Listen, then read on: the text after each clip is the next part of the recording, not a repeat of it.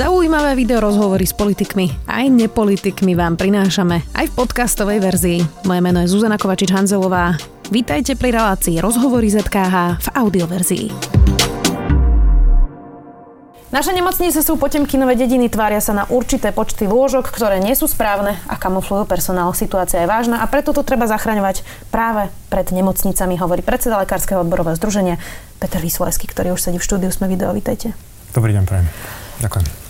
Tak teda, vy ste povedali, že ak lockdown, tak na 2 až 3 týždne najmenej, to ste povedali včera, tento týždenný, s tým ste spokojní?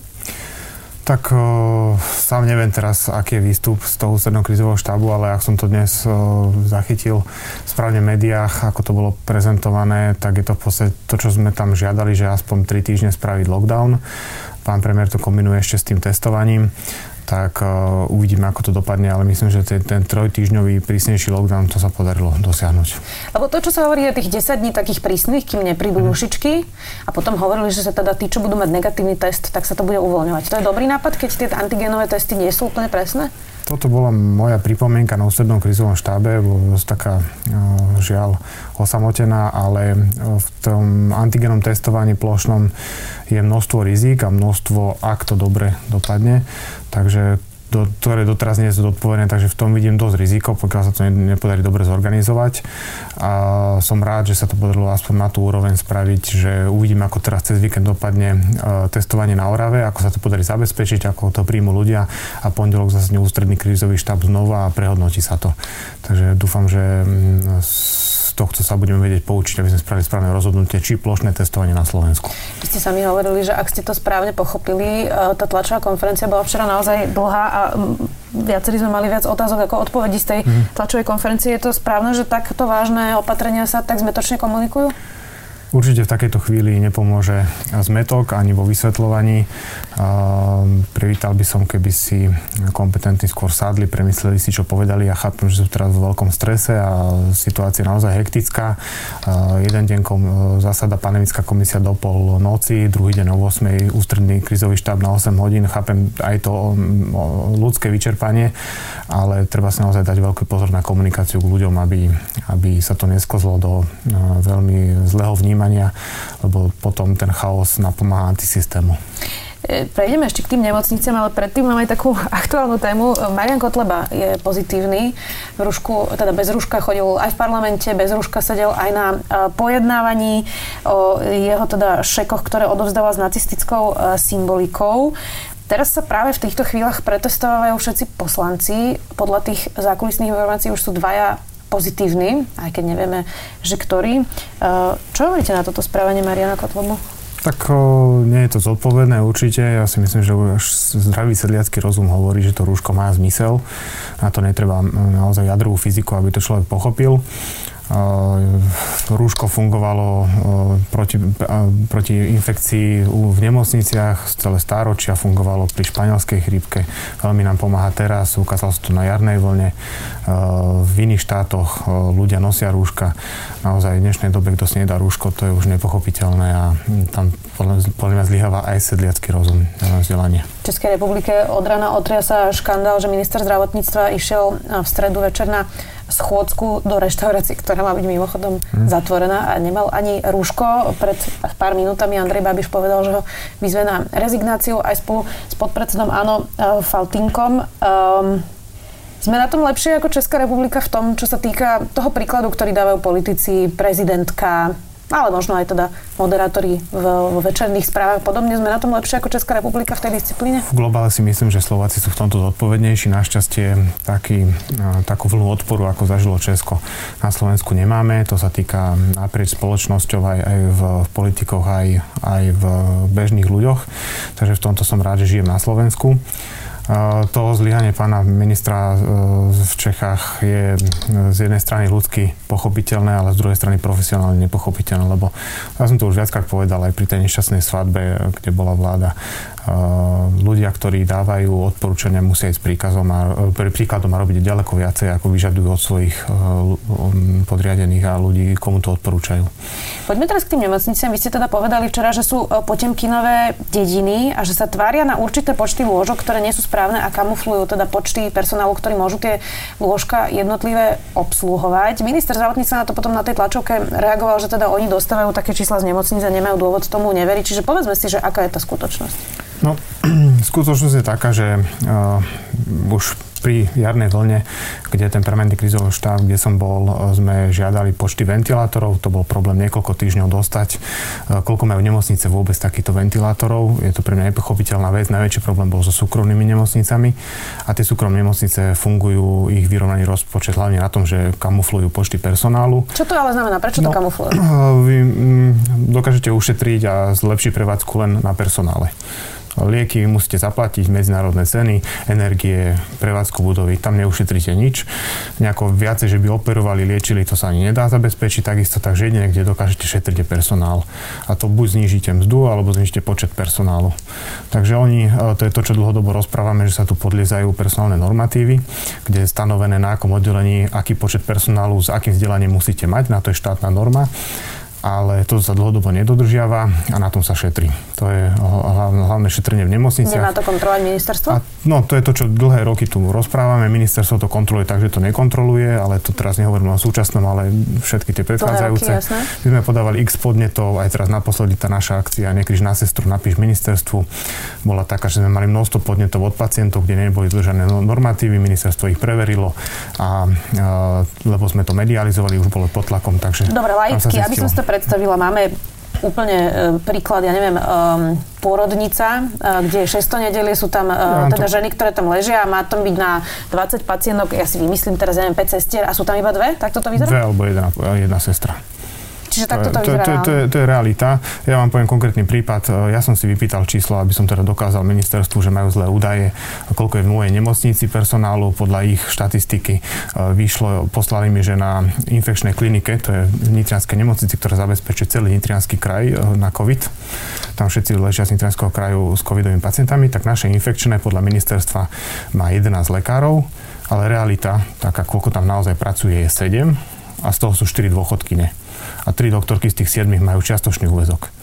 Takže ministerstvo má v tabulkách, že máme 11 infektologov, realita, že máme 7 a z toho 4 dôchodkyne.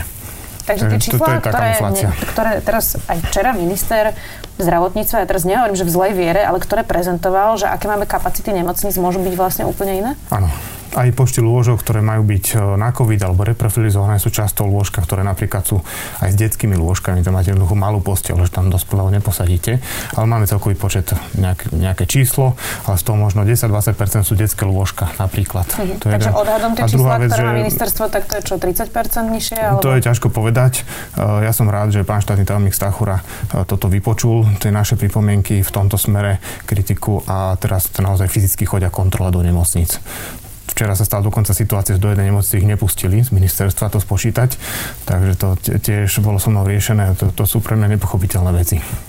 Že štátneho tajomníka nepustia do nemocnice? štátny tajomník tam poslal človeka v súkromnej nemocnici, úplne maličké nemocnici, bezvýznamnej takmer a nepustili ho dovnútra. Konkrétne Svídnik teda, uh-huh. hovoríme. To je Penta, alebo kto to je? Áno, svoje zdravia.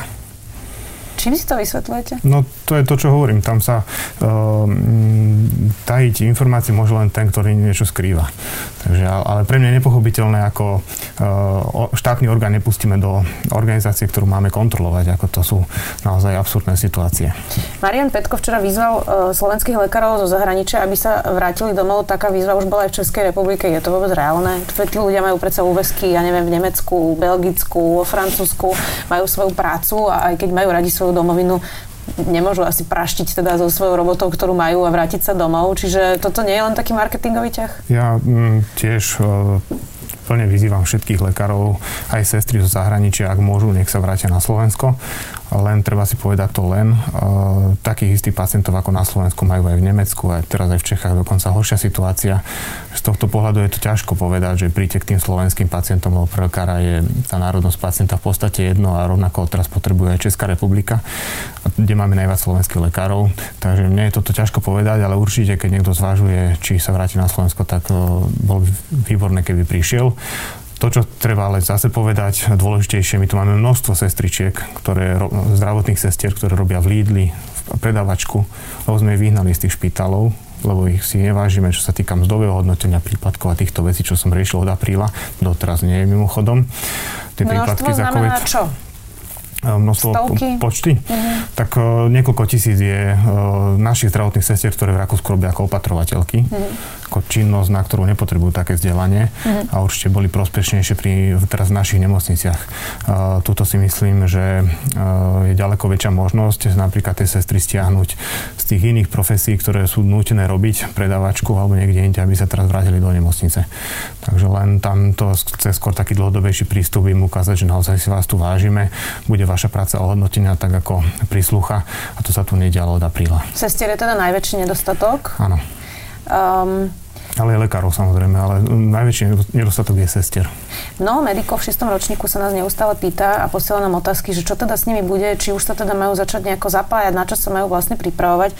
Toto je plán, ktorý ste rozoberali aj na uh, krízovom štábe, ako zapojiť medikov, v akom bode, ako ich začať pripravovať na to, pretože sú to predsa len študenti, ktorí do praxe ešte úplne nie sú zapojení. Určite majú strach, keď na, ich, na nich bude záležať aj nejaký život teda vyšli práve zo školy. Čiže toto sa nejako pripravuje? Ministerstvo to nejako teraz narýchlo rieši, ale treba povedať, že medic ani lekár bez praxe nedokáže nahradiť lekára v nemocnici. To je naozaj, tam ide o ľudský život tam sa chyby neodpúšťajú a na to, aby to človek zvládol, musíme naozaj prax ktorá nemôže ani, že rok, dva som vypadol z nemocnici, tam už začína naozaj byť problém s tou praxou. Aj e, samotný strach z tej práce, keď som není v tom zaučený, ako toto si nemyslíme, že medic nahradí lekára. Veľmi môže pomôcť e, takáto, takáto pomoc od medikov, ale aj e, napríklad vojsko, keď bolo použité v nemocniciach na také bazálne veci, ako ísť s pacientom na CT, preložiť toho 150 kg pacienta Taká na posteli. práca? Toto by veľmi odbremenilo hmm. prácu našich sestier, ktoré potom môžu robiť naozaj tú sestierskú robotu robotu, pretože tento personál iný, ako lekár, sestra, potom tam tí sanitári, toto nám takisto veľmi chýba.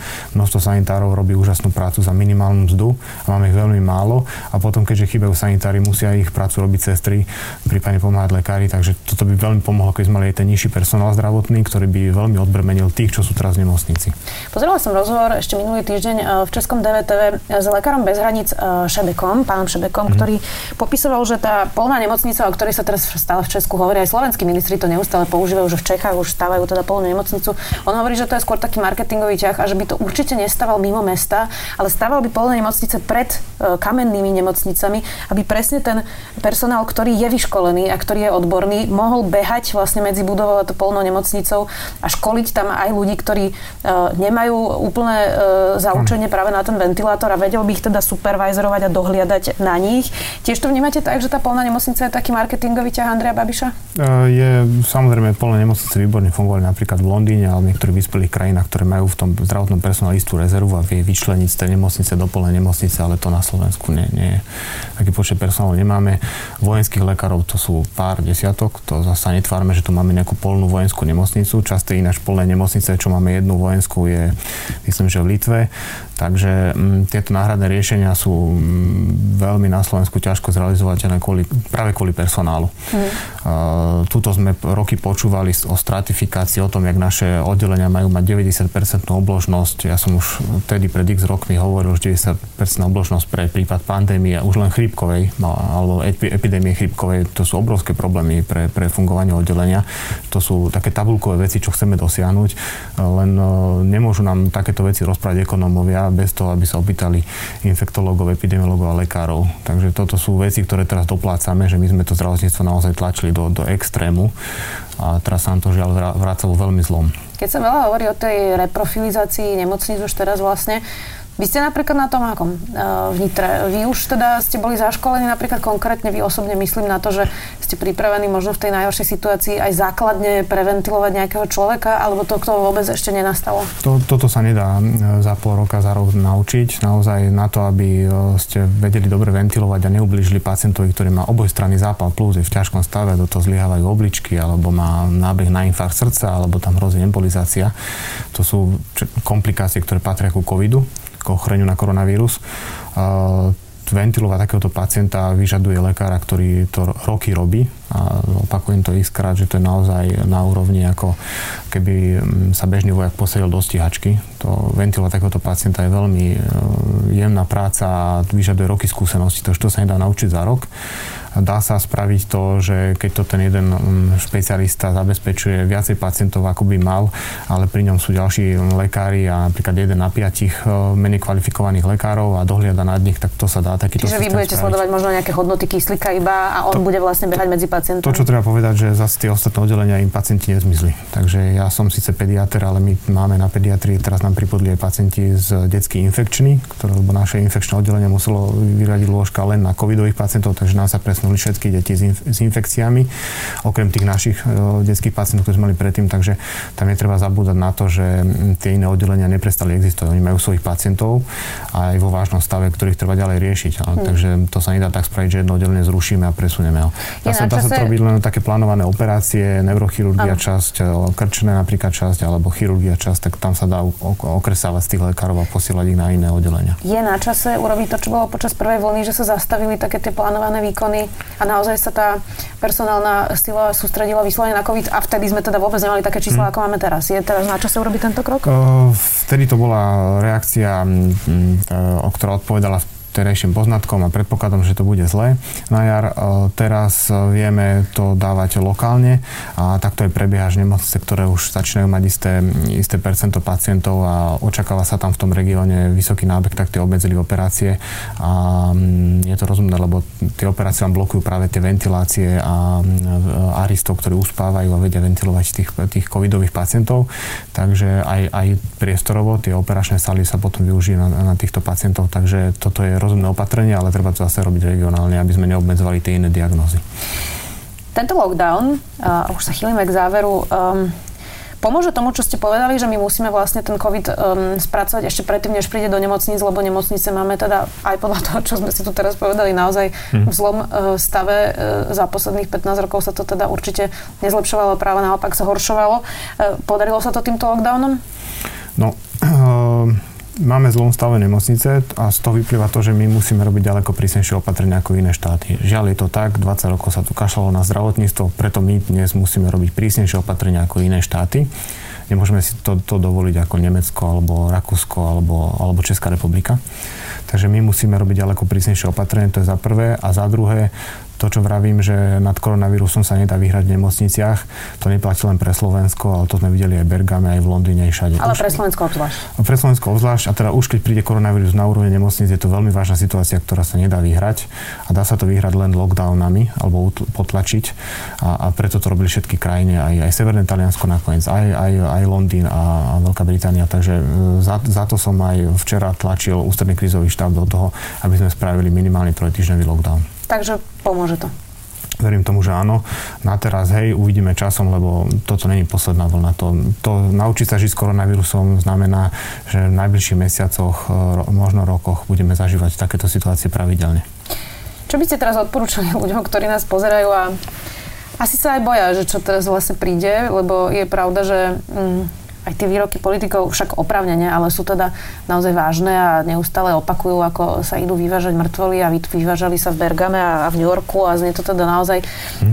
hrozivo. Ako by sa teda ľudia mali správať, čo by ste im odporúčili, okrem teda už tradičného rúško, odstup a umývanie rúk? No jedno, to jedno, jedna vec sa zabúda zdôrazňovať a to je vetranie to je veľmi dôležité opatrenie, či už v nejakých v práci alebo doma, v rodine, aby ľudia často vetrali, aj v škole je to strašne dôležité. Pravidelne vymeniť vzduch v tej miestnosti, kde sme, to je, to je veľmi dôležité opatrenie. Napríklad v Nemecku sa k tomu rúška odstup Umývanie rúk. Umýva ruky, pri, pri, pri, pribudlo ešte vetranie. Uh-huh. Ja už dôrazňujem 4 veci a to chcem aj tu dôrazňovať, že naozaj toto je veľmi potrebné opatrenie. Aj v kostoloch, keď budú fungovať a tak ďalej, aby tá, ten vzduch sa vymienial a boli otvorené okná. To, to platí aj pre MHD a všade, kde môžete, vetrajte. To je strašne dôležité opatrenie. Ja chcem povedať, že nie je, dôlež- nie je ani tak postačujúce, aby ľudia čakali, čo im štát prikáže, zakáže. Všetci môžeme spraviť ďaleko viacej, ako nám štát prikazuje a môžeme ďaleko viacej pomôcť. A naozaj toto není ako nejaká taká fráza, že každý ten človek môže pomôcť lekárom v nemocniciach a zachrániť svojich príbuzných, to je naozaj realita keď sa budeme správať zodpovedne, to znamená teraz treba obmedziť naozaj kontakty s cudzími ľuďmi.